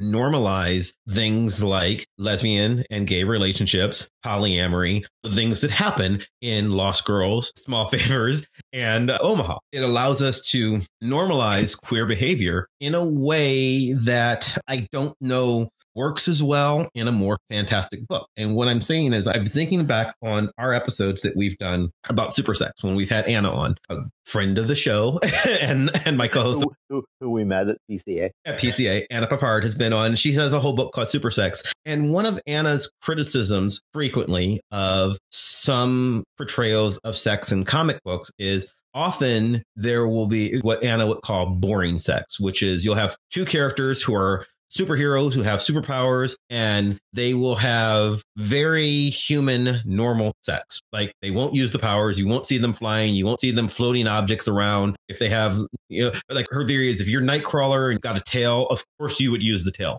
What An- anna would Yeah. say right? Like what like otherwise what the fuck's the point right? It's part of his body. Is you know but a lot of times these are presented in very normalized ways. But my argument, I think, is in something like Small Favors, Nibble. Remember, I said she was a little fairy princess that shrink, could shrink. She shows that she has the magical power to grow into a normal sized human in like issue two, and then almost never turns back into a fairy. Like she does, uh, she does sometimes, but for the most part, she stays a regular sized woman because it's easier to have sex when you're, you know, five four than you are than it is when you're four inches. So like she never. all I could think of is the the infamous Ant Man. Ant-Man, yeah, yeah. yeah. Well, but, but see, that's the thing. Like in, but that's my, but that's my entire point. In for it's infamous, but like in that storyline, and I think I actually might use that when I was actually thinking it because it matches with Nibble, right? In that storyline, there they show that Hank Pym and Janet Van Dyne use their shrinking and growing powers when they're having sex with each other, because of course they would. They can do interesting things if they're if they you know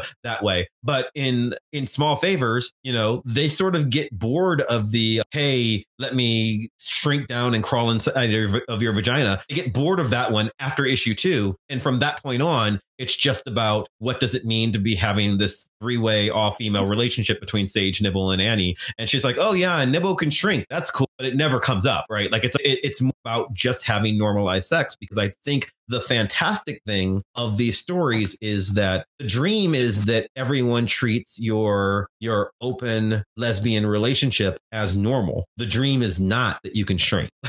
you know, like, like uh, that's that's like Mm.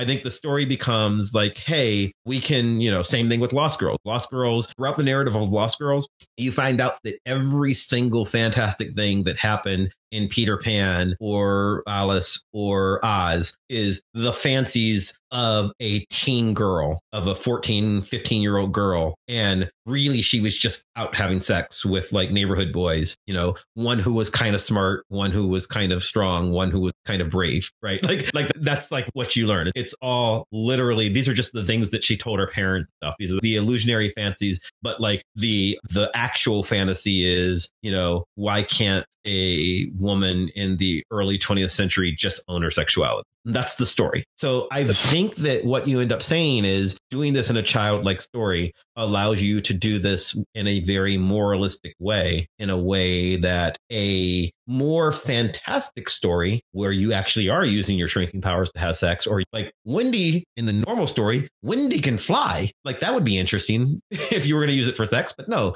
they don't go there. Instead, they're just like, no, she just wants to be able to have lesbian relationships. So that's where I'm going and trying to argue that children's comics for adults, which is how I'm phrasing these, allow you the freedom to explore moralistic issues in a way that Ben Shapiro and Candace Owens fear we're because I think that we actually do, even though we say we don't really want to indoctrinate children. Of course we do. We want children to be okay with lesbian relationships. We want children to be okay with polyfamilies. Like the point of doing this, the reason why you want to normalize this is not because you're looking to make a kid like have sex, but you want it to be okay that like a kid reads this book and says, "Oh, you have two mommies and a daddy," just like in Frozen. Mm-hmm. Like that would be ideal, or at least that's where I think I'm going. My only question is how you're going to do that in 15 minutes. Yeah, yeah. I'm working on it. it's always it's always a process.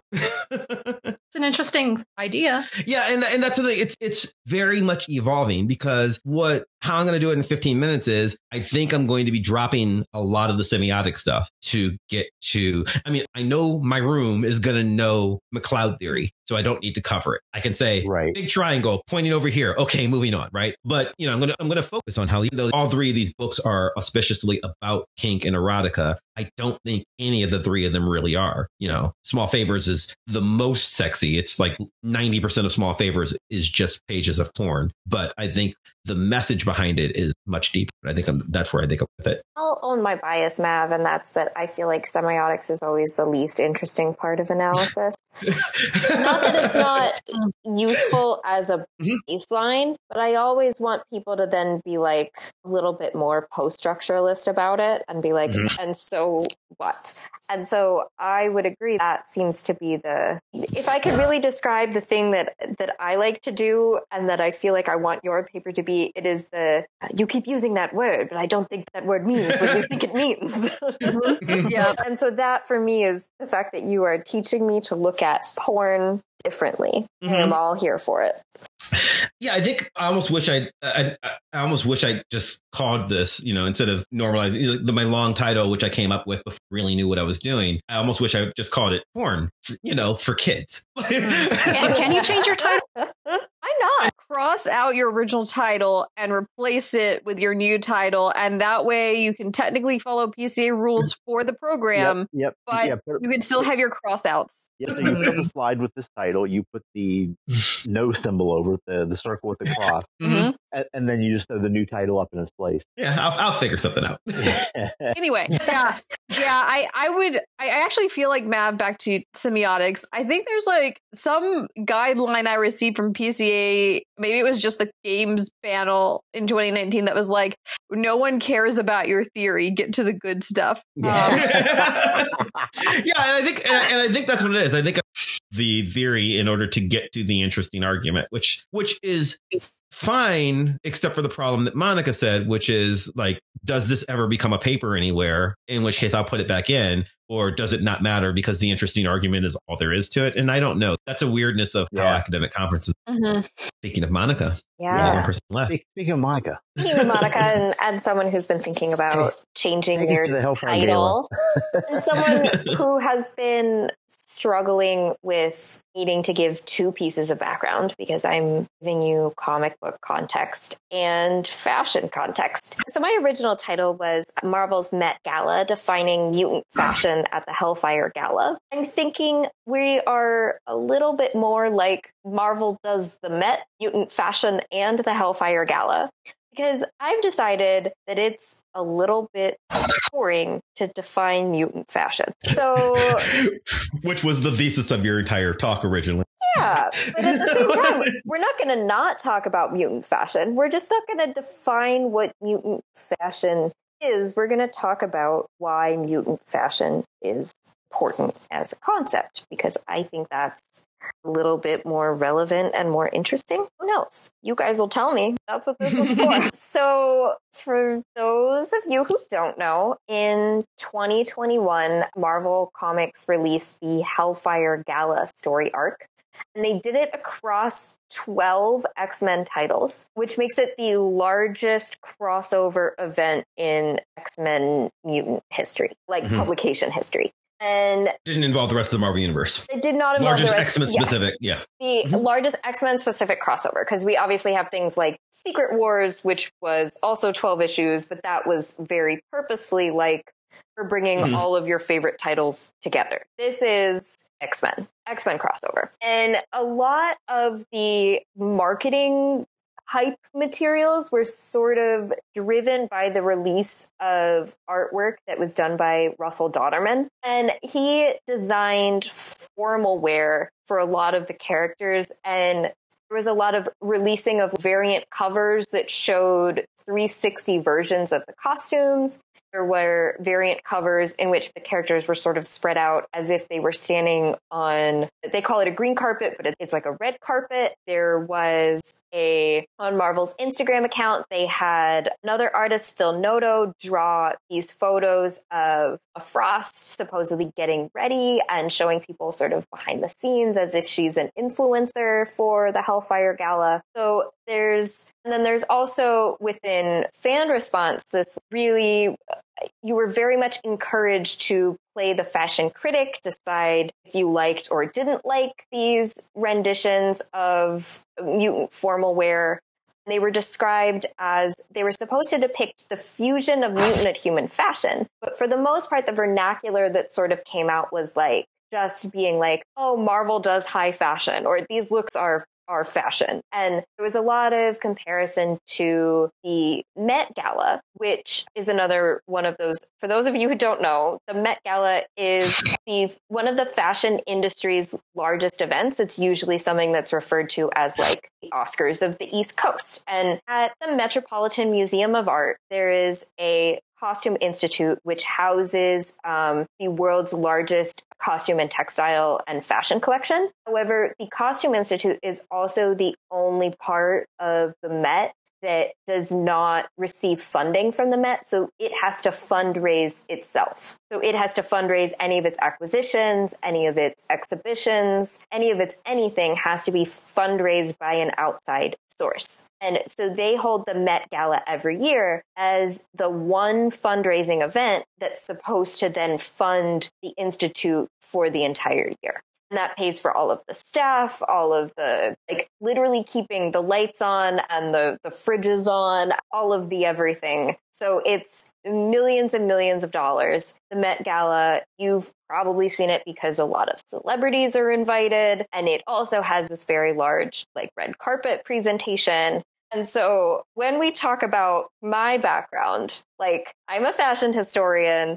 I did my master's literally in museum curation in New York City. I work in costume exhibition installation. My research surrounds the clothes that superheroes wear when they're not wearing their normal costumes. And my master's thesis was on Claremont's run of the X Men. And so it was this project made for me? Like,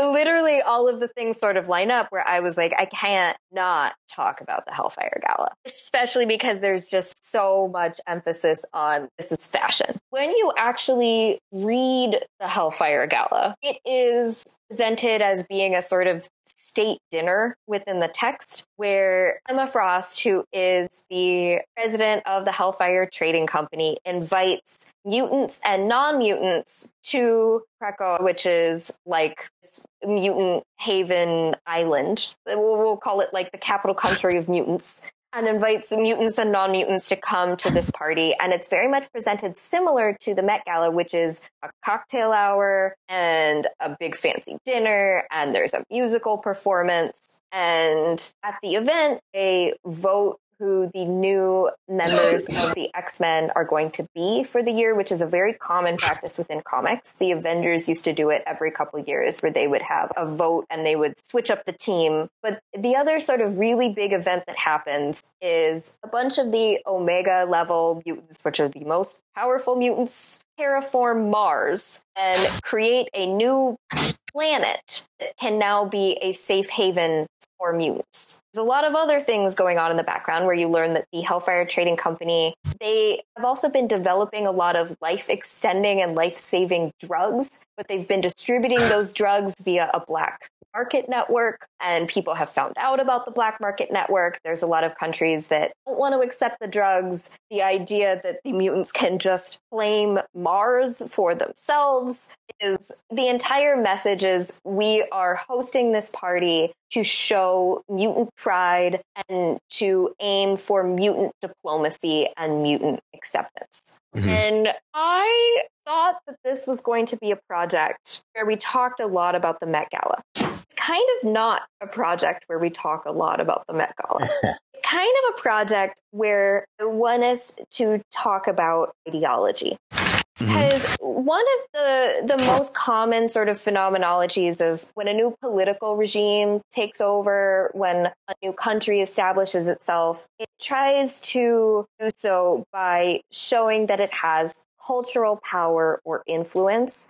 And one of the really easy ways that you see that established is via fashion and style. So, reason that France is seen as such a large cultural power in the fashion industry is Louis XVI, the Sun King, pumped a bunch of money into the textile industry, into embroidery, into creating a cultural export in the United States when we became independent colonies and we had won the Revolutionary War. One of the very first cultural patents that are issued for moccasin footwear is then exported to Europe, as well as other forms of like shirts that resemble na- Native American clothing that then becomes appropriated and westernized and becomes a cultural export in Europe. There is this idea that we are not actually a new nation. What we are is something that has been here all along. And one of the easiest ways to reinforce that was by pulling on the imagery that existed earlier to establish our history, but also by exporting this new cultural product. See it again in communism as new political regimes take over. There is a lot of calling back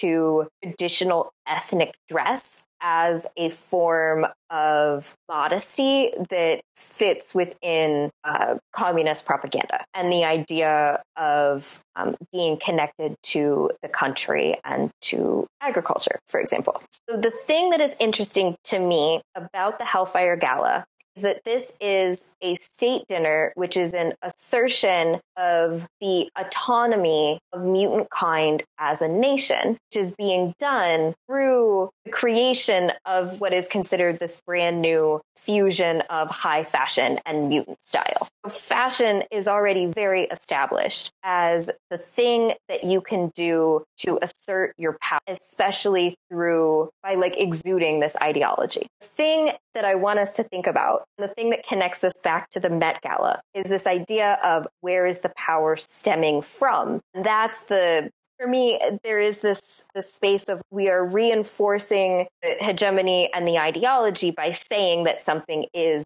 fashion. But what is that thing that we are deciding? So in the Met Gala, because is a fundraiser. It is inherently always going to be a little bit capitalist. We look at the people who are in charge of the Met Gala. We have Anna Wintour and Andrew Bolton. And despite the fact that they've received a lot of pushback in the past few years of saying that voices represented within the museum should be more diverse, they seem to really continue to double down on the idea that fashion itself is incredibly Eurocentric, which we know is not accurate, but it's the thing that they seem to push out. We know for a fact that they are incredibly biased because there have been lots of events where Anna Wintour has purposefully snubbed designers that should have been included in the theme of the exhibition. Another thing that sort of gets a little iffy as to why it doesn't really work to compare the Hellfire Gala and the Met Gala is the Met Gala has a theme every year. So next year it's going to be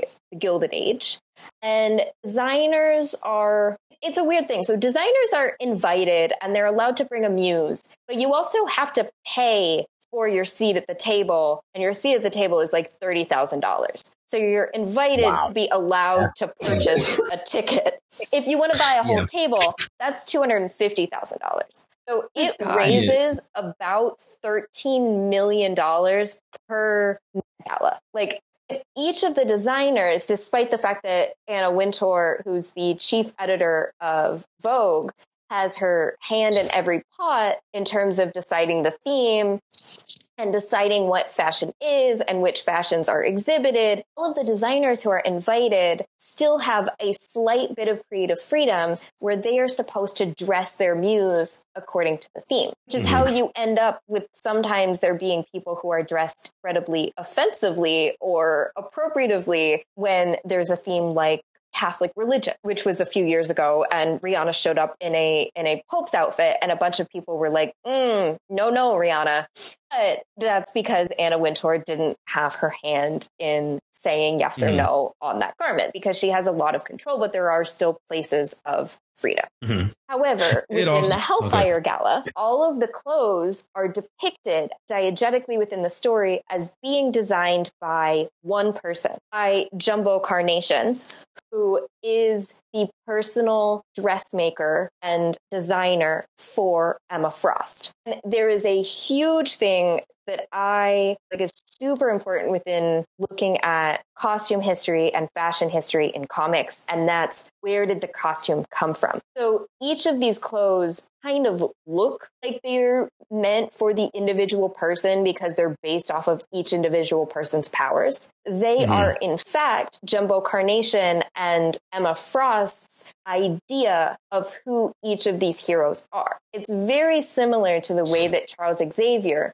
gave costumes to every member of the X Men when they first started. And then over time, they chose their own outfits. And so, this idea of are you projecting an ideology onto them or are they attempting to express their autonomy through dress is really important. So, mm. I'm having a little bit of struggle connecting Met Gala, which essentially has been like just the most postmodern rip from the headlines without any context of what it is. And it's being used to basically reinforce the legitimacy or, of the mutant nation or how fun it is that we have dressed everyone up in high fashion, when instead it's actually detracting from very problematic narrative that really reminds me of theories like uh, Walter Benjamin's, because there is that sort of like ideology can be communist or fascist. Like it, and for someone like Benjamin in the 30s, who's literally dies trying to escape fascism, like that, that's a very real dangerous consequence. And so the idea that we are using fashion as this fun thing to advertise a bunch of issues about a comic that is actually as much as we keep trying to paint Emma Frost as like the good guy, she's not the good guy. She's never going to be the good guy. And the idea of terraforming an entire planet and being like, this is actually mutant pride and mutant supremacy, which has always sort of been that black and white problem within X-Men narratives, right? Of are you gonna anyone who's only ever seen an X-Men movie, it's a are you a Magneto or are you an Xavier? And we generally agree that Magneto's mutant supremacy thing is bad. And so not, and not that Charles Xavier isn't on his own incredibly problematic, but but we generally agree the idea of supremacy of anyone is bad. Uh, and we have created an event that is about supremacy. And we have decided that we should use fashion as the thing to detract from the real message that to me is a real issue and is corrupting uh, what could have been like there's something wrong about calling it fun I, I, suppose it's a bit like when we look at chanel while and continue to buy Chanel handbags and continue to talk about how awesome Chanel is while ignoring the fact that she had like Nazi boyfriend through all of World War II. So I is another one where I'm like, how are we going to fit that in 15 minutes? I don't know. but so when you're talking, like literally say that because the thing that I was struck by is you're saying, well, how do we compare it to, to the the Met Gala? Because it's not really the same thing because of the single author.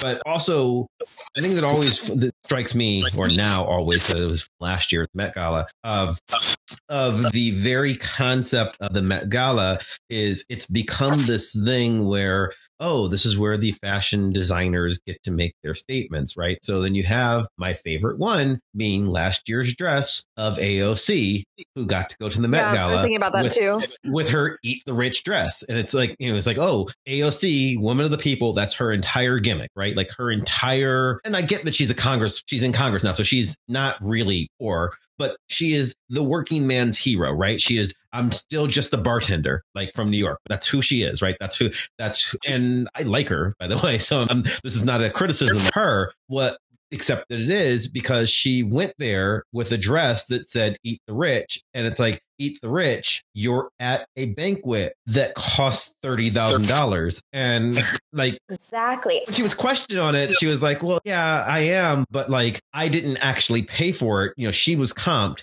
and she's like, and I didn't buy this dress. I'm just borrowing it. I'm wearing it. So therefore, and I'm like, and it's like, yeah, but that's not actually better because the privilege of being able to be comp to the $30,000 Met Gala and given clothes to wear there is again still sort of capitalism is all consuming, right? Like you, you are now a cog in the ticket. There's and a problem. How do you not do that? that? Yeah. The spectacle that has been created of the Met Gala and specifically associating it with celebrity that ignores the fact that it is a fundraiser for a museum that cannot exist without money, which one makes it biased. 2 mm-hmm. the person in charge of it is their whole job is selling magazines, which also makes it biased. And three, it is a person who is not actually interested in like actually defining what fashion is or could be. And then we use the Met as the pinnacle of our definitions and conceptions of fashions, mm-hmm which means it is only ever going to perpetuate what is an already broken system. And the spectacle of the Met Gala one in which they're like, just look at the pretty clothes and don't think about it. So doesn't Hellfire Gala become exactly that? Because exactly. Hellfire, Hellfire Gala is a parody, I'm saying very loosely, of the Met Gala. Without realizing that it the, is. Yes. well, but, well, well, but, it, but it's also, if nothing else, it is an instantiation of a fictional version of the Met Gala as a you know, you know, mutant pride is what it's supposed to represent. And yet it is created by literally the second richest corporation on the fucking planet. you know, like Disney owns, at the end of the day, it's being created by Disney for a comic book which is a feeder property to the most successful movie franchise of all time. Like I know the X Men aren't in the MCU yet, but they're going to be, and that's what this is. Also, the most is. financially successful comics within Marvel's right. mm-hmm. Right. And the entire concept of it, they're appropriating the Met Gala because it's the recognizable thing, right? If you're going to do one thing and have a fashion, it's the one to do because it's the name that people know. So it all just becomes about spectacle And the, and the for problem is the sake of capitalism. Yes, and spectacle is not fashion because when you look at the Met Gala, there's a bunch of getting dressed up uh, as fitting a theme, which means what you're wearing is a costume.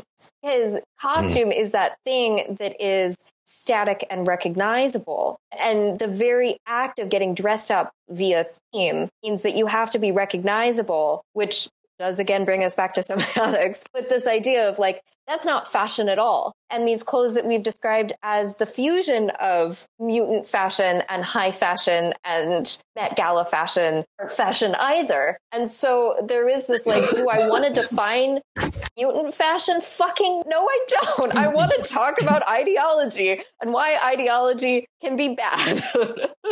That's what papers are for.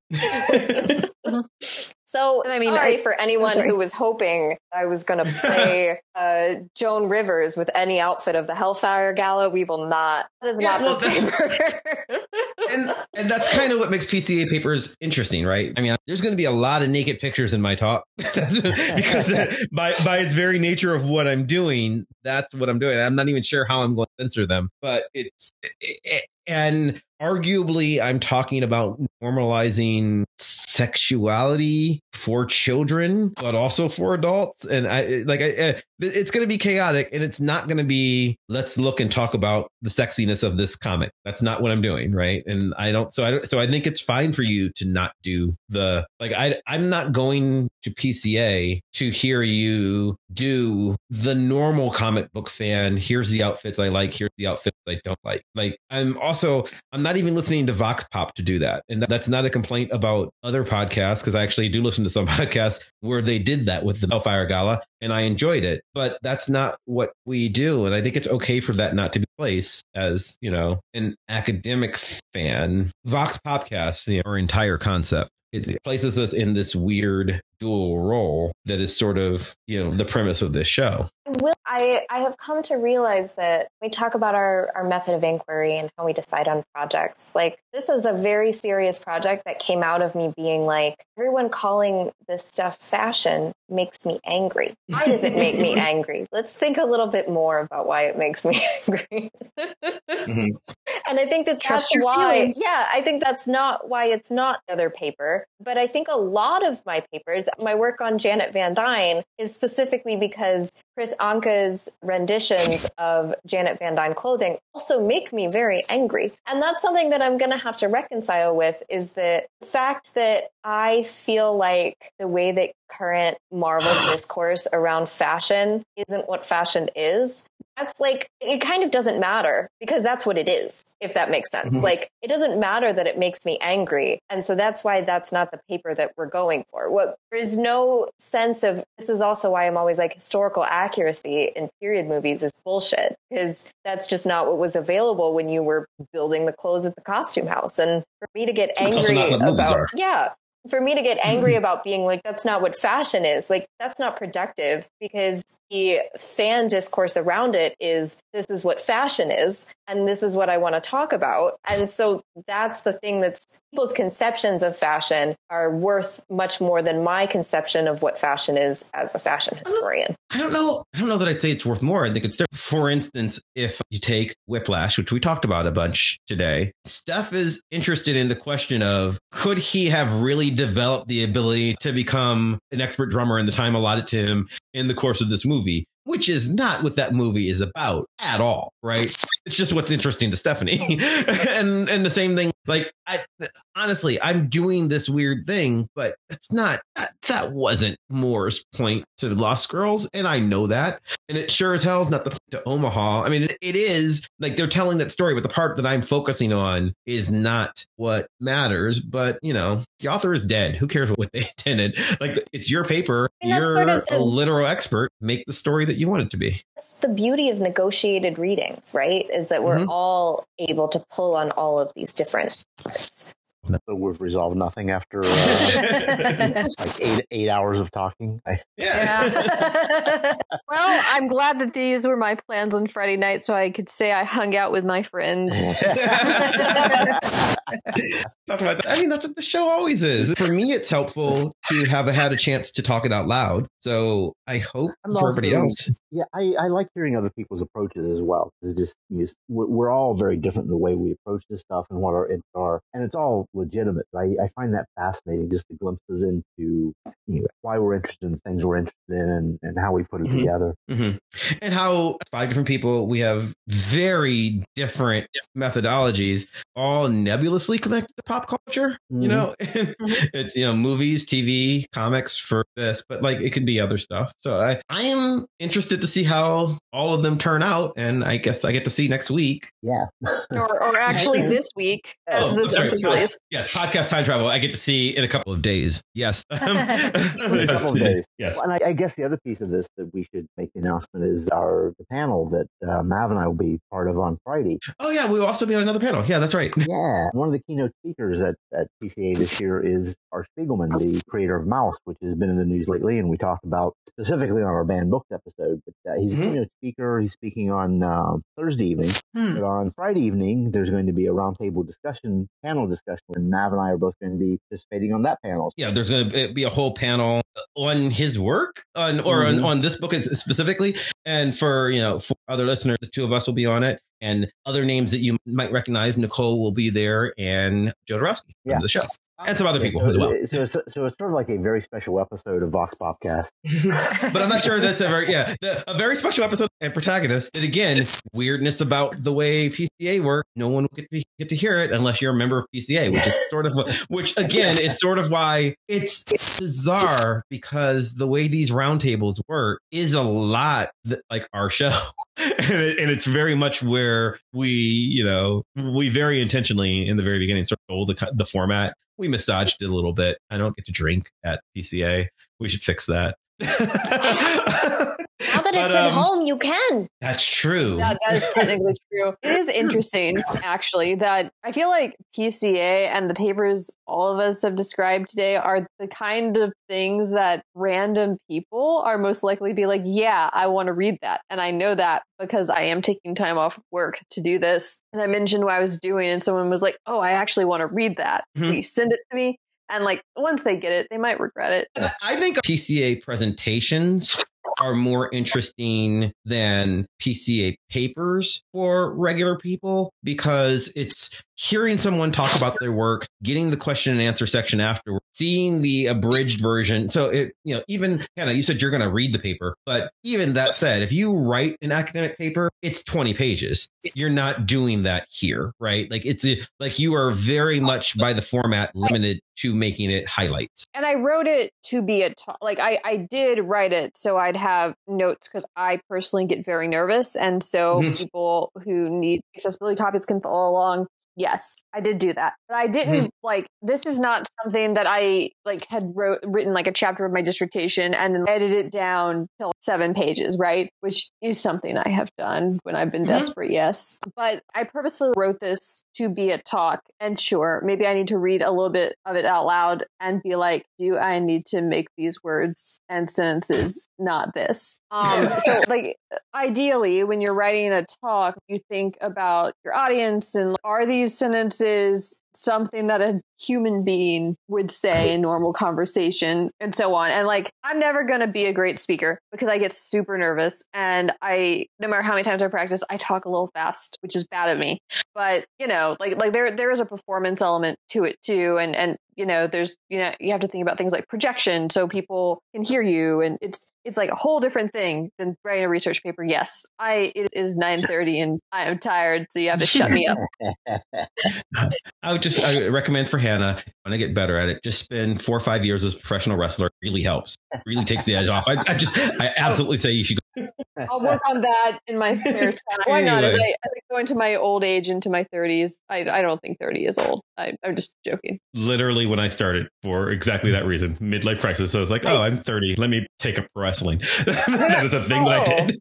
For, for the listeners, I'm turning 30 this month, so we'll see what that Mhm. does to me. So are you going to watch 13 going on 30 on your birthday? That's the appropriate question. Gonna be 30 and flirty and thriving. I've been waiting for this moment my whole life. anyway, Stephanie, thank you for joining us for this. Thanks for having me. I don't know if you'll come. You know, we'll probably uh, you might be around uh, do something, a little, something next week, so we'll see. um, Hmm. is there anything that you'd like to plug? No, I'm good. Thank you for asking. Uh, this is going to go so poorly. I hate this part. Palindrome Hannah, what about you? Come to PCA if you you know feel like it. I will be presenting on Wednesday in the comics area at 2 p.m. In two That's- days. Yes, it's gonna be fine. You didn't all boo me, so like you know. No, I liked it. I like what we heard. I, I want to hear the rest of it. Monica It's got a Marvelous. twist. my talk and Wayne's talk are on Friday at 11 a.m. Eastern Standard Time. Or if you're on the West Coast like me, we're going to wake up early and that means it's 8 a.m. If you want to ask me questions, you can find me on Twitter at Monica Marvelous. That's L O U X. And Wayne Marvelous. it doesn't work with you. like your name's actually an adjective to start with. It's like Wayne White. Yes. Really Wayne breaks the whole joke. Hmm. Can I You use the Wayne Wonderful? No. No, but thanks for asking. I, I hate you. Thank you, Wayne. I appreciate that. you can find. next Oh, go time, ahead. I'm going to have something next time, but I, I'm holding it off because it's a couple weeks away yet. So. Okay. All right. Me too. Me too, by the way. Okay, yeah, you guys both say that, kidding. and I'm going to ask you next time. You don't get as much feedback as we'd really like about like our concepts, and we didn't do the entire papers here, but it would be really nice if people were like, "Hey, yeah, I am interested in, you know, can you become a chess expert in like a video montage of like, you know, like because that's one of the things that I'm like, you know, really interested in. Stuff part. Uh, Talk if I, you know, if I want to become a, a karate expert, can I just do like a little bit of wax on, wax off, and now I'm that's And I awesome. think- and I and since you say that, I think this Hannah's options of becoming a wrestling star by the time. Oh, absolutely. There you go. By Yeah. next week.